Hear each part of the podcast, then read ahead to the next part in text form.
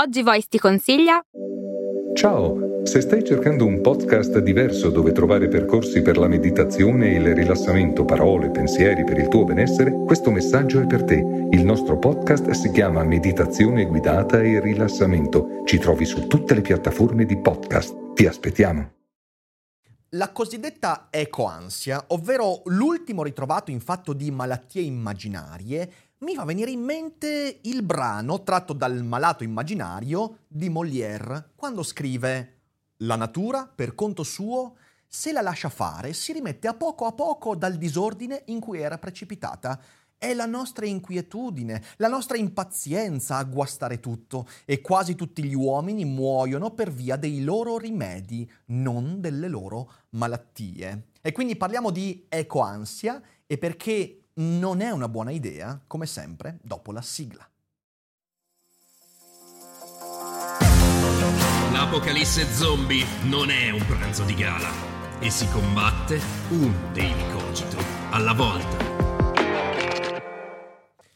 Spuntano dalle fottute pareti psicologi opportunisti che intercettano il trend dei social e sfornano video e contenuti sull'ecoansia. Adolescenti iperstimolati da TikTok che finalmente possono dare la giusta etichetta di ecoansia al proprio normalissimo disagio giovanile.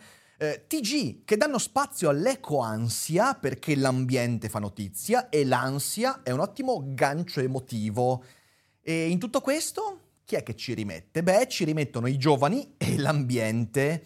E in un popolo di malati immaginari il rumore mediatico aumenta a dismisura e impedisce un dibattito razionale che permetta di affrontare veramente i problemi, tanto psicologici quanto climatici, in modo efficace. Ma per fortuna c'è Daily Cogito contro gli psicologi opportunisti, contro i disagi mal discussi, contro tutto questo, e cerchiamo di ragionarci come si deve, perché credo che ci siano delle cose da dire, perciò siamo qua. Ma prima di tutto ricordatevi che l'ansia è una cosa molto seria, non è una cosa da prendere alla leggera, non è una cosa che vi risolverà il vostro youtuber o tiktoker di fiducia, non è una cosa da prendere sotto gamba, va affrontato con serietà. E allora voglio ringraziare lo sponsor di quest'oggi che permette l'esistenza di questo video, ovvero Serenis.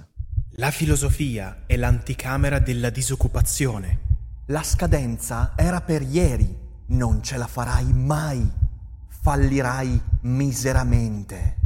L'ansia ti consuma. Non sei all'altezza.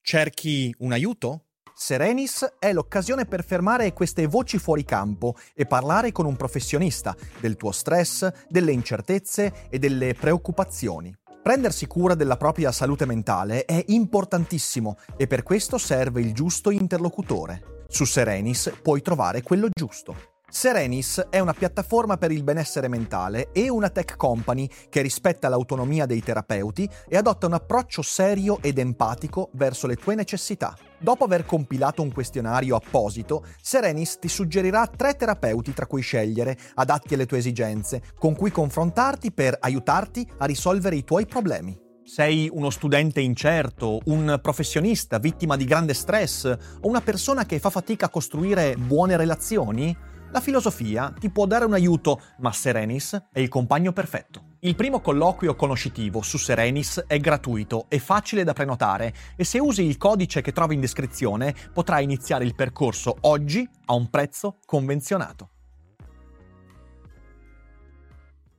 Accanto a tutto questo voglio anche ricordarvi che un modo ottimo per ridurre un po' l'ansia è fare esperienze dal vivo, e durante l'autunno ci sono un sacco di occasioni per incontrarci dal vivo, a teatro, festival, conferenze, mi raccomando, perché poi succede che io c'ho lo spettacolo a Genova, ma voi non guardate il sito dailycogito.com e 2 giorni dopo qualcuno mi scrive dicendo: «Ah, ma eri a Genova e non lo sapevo». Guardate sul nostro sito dailycogito.com perché ci sono già tutte le date aggiornate all'autunno, e non perdete occasione perché sarà un autunno bello interessante con gli eventi dal vivo. Inoltre, un altro modo per stare aggiornati è la CogitoLetter, la newsletter di Daily Cogito che esce ogni giorno alle 12. È gratuita, un sacco di consigli di lettura, riflessioni, consigli interessanti e anche promemoria sui nostri eventi dal vivo. Quindi iscrivetevi, è bella.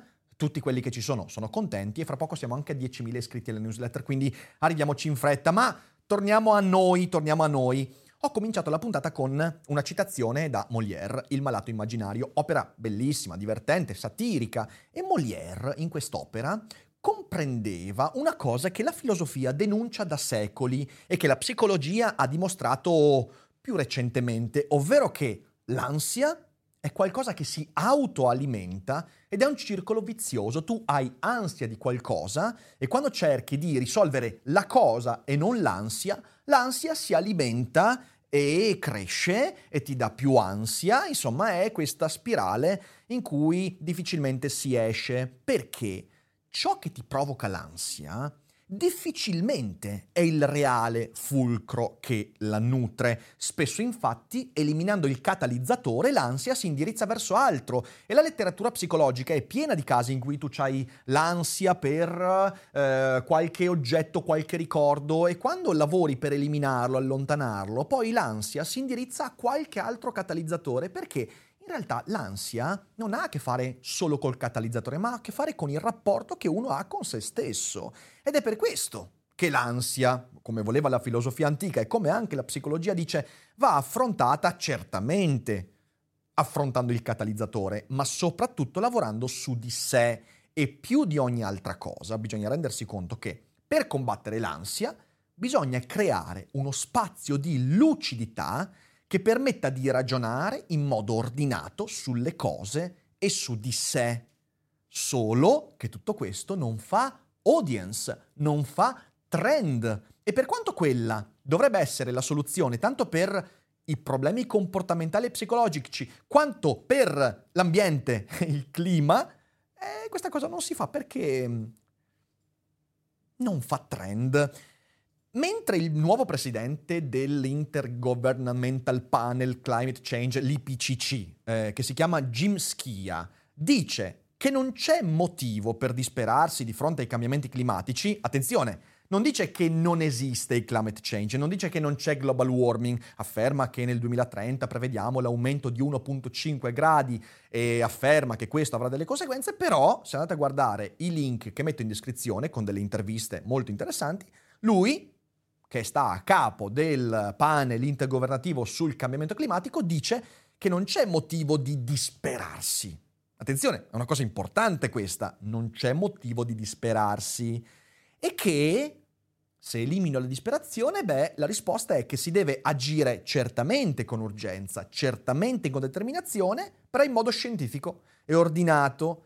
E chi dall'altra parte non è minimamente interessato ad affrontare la questione, quindi non è interessato veramente a risolvere il climate change, ad affrontarlo come si deve, non si vede degno di poter cavalcare il trend dell'ecoansia. Così le parole di Jim Skea vengono sommerse, non si vede un articolo, una notizia sul TG, niente. Mentre la ragazza che piange davanti al ministro perché c'ha l'ecoansia finisce su tutti i giornali, ne parlano tutti quanti. Perché quello fa audience? E allora a quel punto fioriscono gli ecopsicologi un po' dappertutto, e non è un'espressione che ho coniato io, ci sono personaggi che su Instagram, TikTok si definiscono ecopsicologi, che tu stai lì e dici ok, cosa fai? Accarezzi gli alberi e cerchi di guarirli dalle loro radicali malattie psicologiche. Ci sono video che parlano dell'ecoansia, forse anche questo diventerà virale, non lo so, però video che promuovono ragionamenti sull'ecoansia e ti dicono che in realtà l'ecoansia è normale, ti dicono anzi che l'ecoansia è una cosa positiva, poi su questo ci ragioniamo. E i media se ne accorgono e quindi saltano sul carrozzone del trend, e ovviamente tutto questo va a creare un circolo vizioso. Perché? Perché l'emotività e il patetismo vendono troppo per lasciarsi sfuggire questa ghiotta occasione. E a farne le spese, come dicevo, la lotta al global warming e chi è spaventato giustamente del global warming, perché questo lo voglio dire, io non sto dicendo che non dovresti essere spaventato, preoccupato, non dovresti avere ansia, a nessuno si può comandare se avere ansia o meno. Il problema è che siamo preda e vittime di un sistema che sta alimentando certe cose, di fatto producendo parte della malattia di cui stiamo parlando. Ora, qual è il problema dell'ecoansia inerente al global warming? È presto detto. Anche se mediaticamente non sembra sia così, l'unica strada per risolvere il global warming, per affrontarlo perlomeno, è tecnologica. Questo lo dice chiunque si occupi scientificamente di questa questione. Servono investimenti per tecnologie al fine di catturare il carbonio atmosferico, l'anidride carbonica atmosferica, la CO2, e servono veramente, e gli unici paesi che lo stanno veramente facendo sono Stati Uniti, in parte la Cina, l'Europa non sta investendo su queste tecnologie ed è ovviamente un grosso problema perché lì c'è una buona parte della questione. La tecnologia e il progresso tecnologico ci permetterà di sviluppare degli strumenti per catturare la CO2 nell'aria e negli oceani, che è veramente fondamentale. Serve un serio efficientamento delle energie rinnovabili e anche lì servono progressi tecnologici, perché quello che oggi è il kilowatt ora prodotto da pannelli fotovoltaici deve crescere in futuro, deve esserci una maggiore efficienza anche nelle batterie, un campo su cui la ricerca è molto avanzata, però ci sono ancora passi enormi da fare per la conservazione dell'energia prodotta dalle rinnovabili come il solare, in momenti in cui magari il sole non splende, e la stessa cosa vale per l'eolico e tutte le altre tecnologie. Serve un investimento serio sull'energia nucleare e sulle tecnologie di riciclo delle scorie. E so già che qualcuno che sta ascoltando dirà riciclo delle scorie? Riciclo delle scorie? Sì, tecnologia che esiste già, che è già viabile, solo che purtroppo il dibattito che fa invece leva sulle paure, le emotività, i patetismi, ha fatto dimenticare queste straordinarie possibilità. Serve una seria, e lì veramente il dibattito politico è manchevole in un modo drammatico, una seria revisione della rete elettrica europea e non solo, per ridurre gli sprechi. Oggi una buona parte della produzione energetica viene sprecata perché, soprattutto in Italia e nei paesi mediterranei, le reti elettriche sono vetuste, sono strutture che andrebbero cambiate. E anche questo, per arrivare a tutto ciò, serve un dibattito politico razionale che coinvolga scienziati, non burocrati e ideologi. Serve un miglioramento della cooperazione internazionale per aiutare il terzo mondo e il mondo in via di sviluppo a velocizzare la transizione energetica, per esempio per far risparmiare 2 decenni di carbonizzazione dell'economia ai paesi africani o asiatici che stanno venendo fuori dal sottosviluppo economico. E serve una cooperazione internazionale che permetta loro, con incentivi, aiuti e quant'altro, di saltare magari qualche anno di carbonizzazione, perché quello è fondamentale, altrettanto rispetto a quelle che ho già citato. Tutto questo che ho citato, ovviamente ci sarebbe tanto altro da dire, è minato alla base da irrazionali allarmismi alimentati dai media e da gruppi ambientalisti ideologicamente schierati, i quali al solo termine progresso tecnologico ti dicono è quello il problema, lì sta il problema, infatti propongono la decrescita felice, di cui poi sicuramente discuteremo, ma è evidentemente un ragionamento razionale tecnologico che ha a che fare con il progresso economico e strumentale e scientifico, ha bisogno di usare il cervello. Invece, se io sono spaventato da frasi come l'umanità ha distrutto il mondo, subito dirò l'umanità va ridotta dal punto di vista della popolazione, dell'impatto, e quindi decrescita felice, tutto quanto, poi ci torniamo.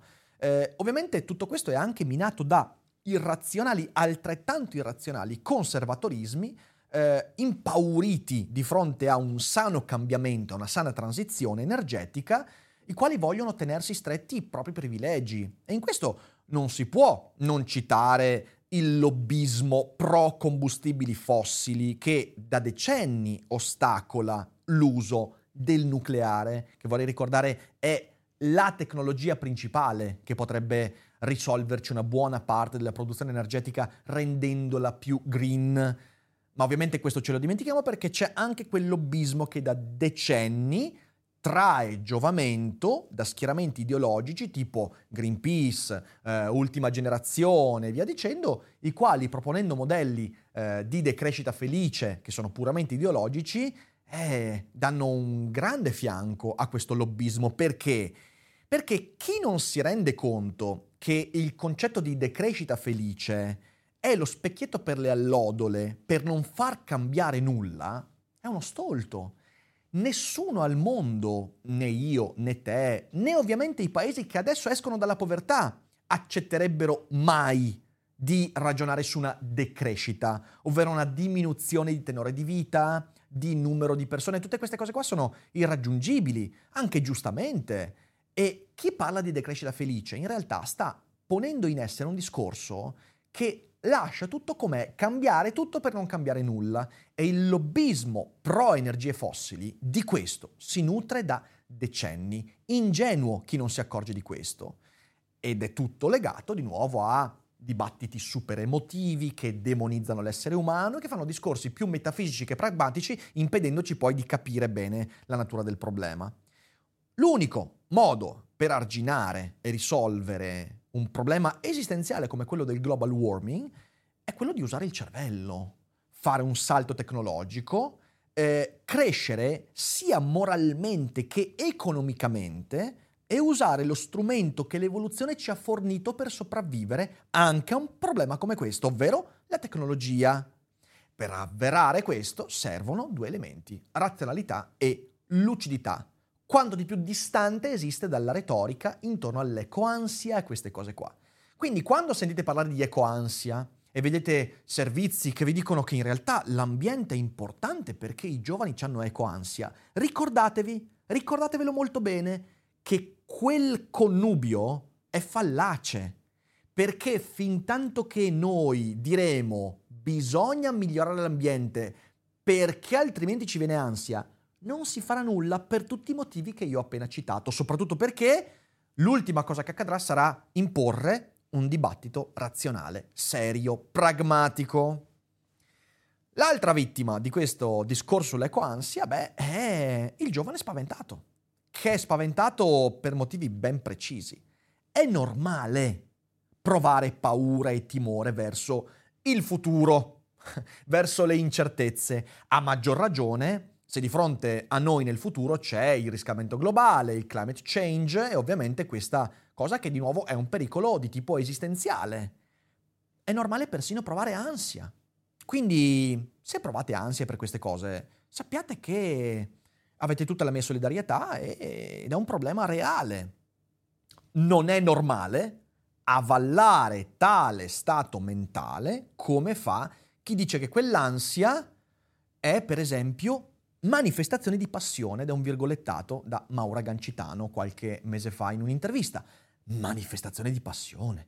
Ma di cosa stiamo parlando? Se c'è un'ansia, l'ansia è negativa, soprattutto perché ci impedisce di affrontare il problema che l'ansia stessa di cui sta nutrendosi l'ansia. L'ansia non è mai un veicolo di significato, mai, tantomeno di razionalità, che sono esattamente i due connotati che ci servono per indirizzarsi a quel problema, significato e razionalità. Così riusciremo ad arrivare al cambiamento climatico con qualche idea utile per affrontarlo. No, l'ansia, ansia che sia da prestazione, ansia da futuro, ansia è quella che porta delle persone a incatenarsi in autostrada, impedendo semplicemente ad altri di andare al lavoro, impedendo alle ambulanze di passare. E questo succede, manifestazioni come quelle di chi imbratta i Van Gogh, soltanto perché in realtà, guarda caso, l'ansia poi diminuisce un po' se finisco sui giornali, su Domani, su Repubblica, e allora capite bene che non ha nessun senso parlare di ecoansia come una cosa positiva, un segnale positivo, di cui purtroppo si parla. Una tale ansia va contrastata, perché nuoce alla salute di chi la prova e impedisce di comprendere il problema, oltre secondo me a renderti parte del problema, proprio come Molière, il malato immaginario, quell'ansia che finisce per autogiustificarsi e quasi diventare motore di azioni sconclusionate e goffe, diventa parte del problema, perché se tu ti rendi inattivo nella comprensione razionale del problema, sei parte del problema. In psicologia, infatti, se voi andate a studiarla un po', si cerca di prendere le distanze dall'ansia. Il paziente deve prendere le distanze razionalmente dall'ansia per capire la sua nocività.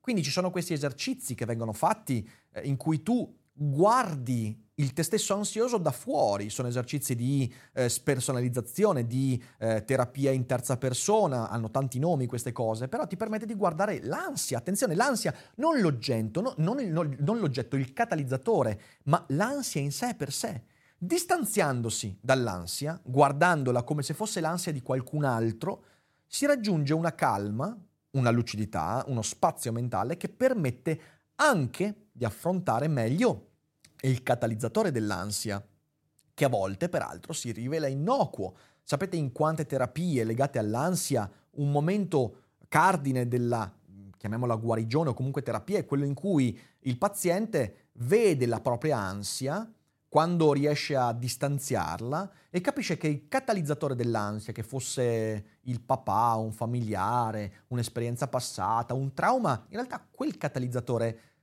era innocuo, era l'ansia che lo faceva crescere fino ad essere un Moloch, ma una volta vista l'ansia per quello che è uno stato mentale di cui possiamo prendere anche il controllo, il catalizzatore diventava quello che è. È un po' il... In Harry Potter c'è il Ridiculus, questa creatura che prende la forma delle tue paure. Quando fai l'incantesimo Ridiculus, quando lo ridicolizzi, diventa quello che è, cioè niente. Allo stesso modo l'ansia va affrontata in psicologia.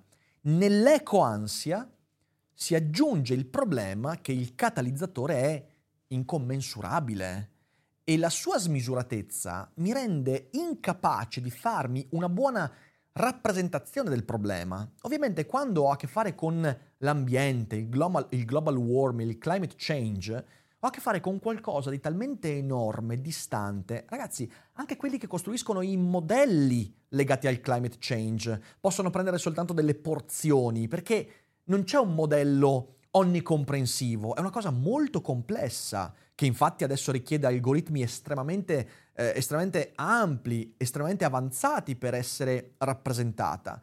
Se tu provi ansia per una cosa così smisurata, l'ansia diventa ancora più inaffrontabile, soprattutto se ti convinci che vada avvallata in quanto veicola un messaggio di significato. A questa smisuratezza contribuisce la retorica dell'apocalisse, la retorica del dover salvare il mondo, che, volenti o nolenti, mandano sempre fuori giri la razionalità del soggetto. E se tu già c'hai l'ansia per il futuro, e il futuro prende la forma del climate change, che è incommensurabile, che è smisurato rispetto alla tua vita, e magari sei un adolescente o sei un giovane che non ha manco gli strumenti e le conoscenze per affrontarlo in modo serio, questa cosa qua ti divorerà. E un sistema mediatico che gioca su questo è un sistema mediatico che ti vuole distrutto, dilaniato. Al disordine cognitivo si aggiunge quello mediatico e ideologico, ed è facile a quel punto agganciare la persona emotivamente e dirgli: certo, guarda che l'umanità è una schifezza, la tecnologia è ciò che ha prodotto questo e quindi va stroncata, ci può essere soltanto la sparizione dell'umano e tutto quello che ne consegue. Dal mio punto di vista, una visione terrificante, inaccettabile della vita del futuro, che non risolve certo il climate change, anzi rischia di non farci fare nulla e aspettare la vera apocalisse come se fossimo degli spettatori di un film che non ci piace. L'ecoansia è perciò, secondo me, un problema di rumore, un rumore che rende impossibile intercettare i segnali. Segnale è, per esempio, il discorso di Jim Skea e del IPCC. Lo metto in descrizione. È un segnale. È una persona esperta che prende conoscenze specialistiche e ne fa un discorso ben divulgato che fa comprendere la questione.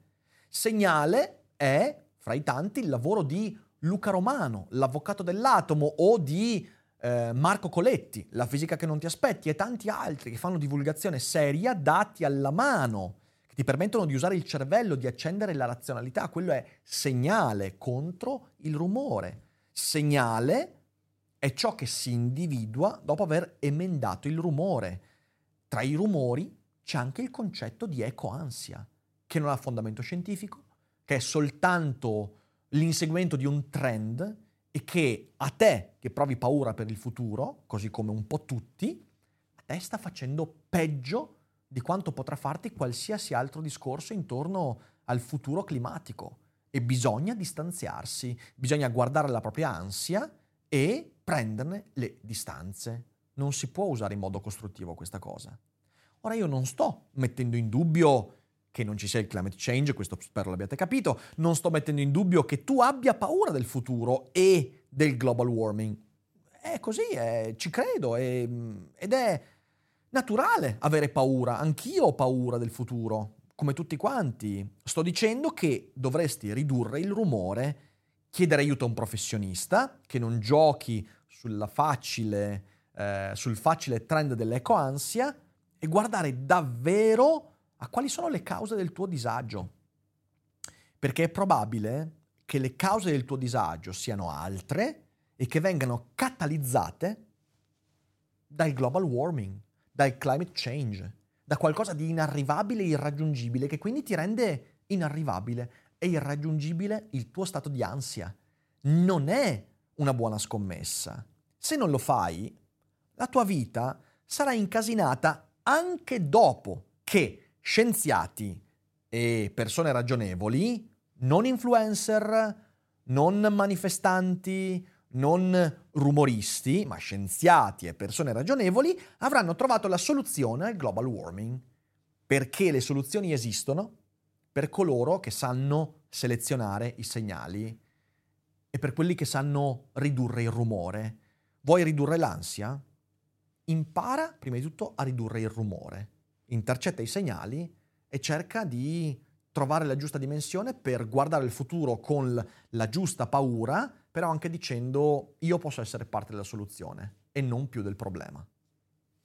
Questo era quello che volevo dire quest'oggi e spero che sia stato chiaro quello che volevo trasmettere, quindi con un commento potete dirci quello che pensate e nei prossimi giorni andremo anche a leggere e rispondere a qualcuno di questi commenti. Io vi ringrazio per aver ascoltato, condividete la puntata se l'avete trovata utile, magari lì fuori c'è qualcuno che ne ha bisogno e ovviamente se siete in live non uscite perché adesso chiacchieriamo un po' e scambiamo qualche opinione. Grazie a tutti e alla prossima!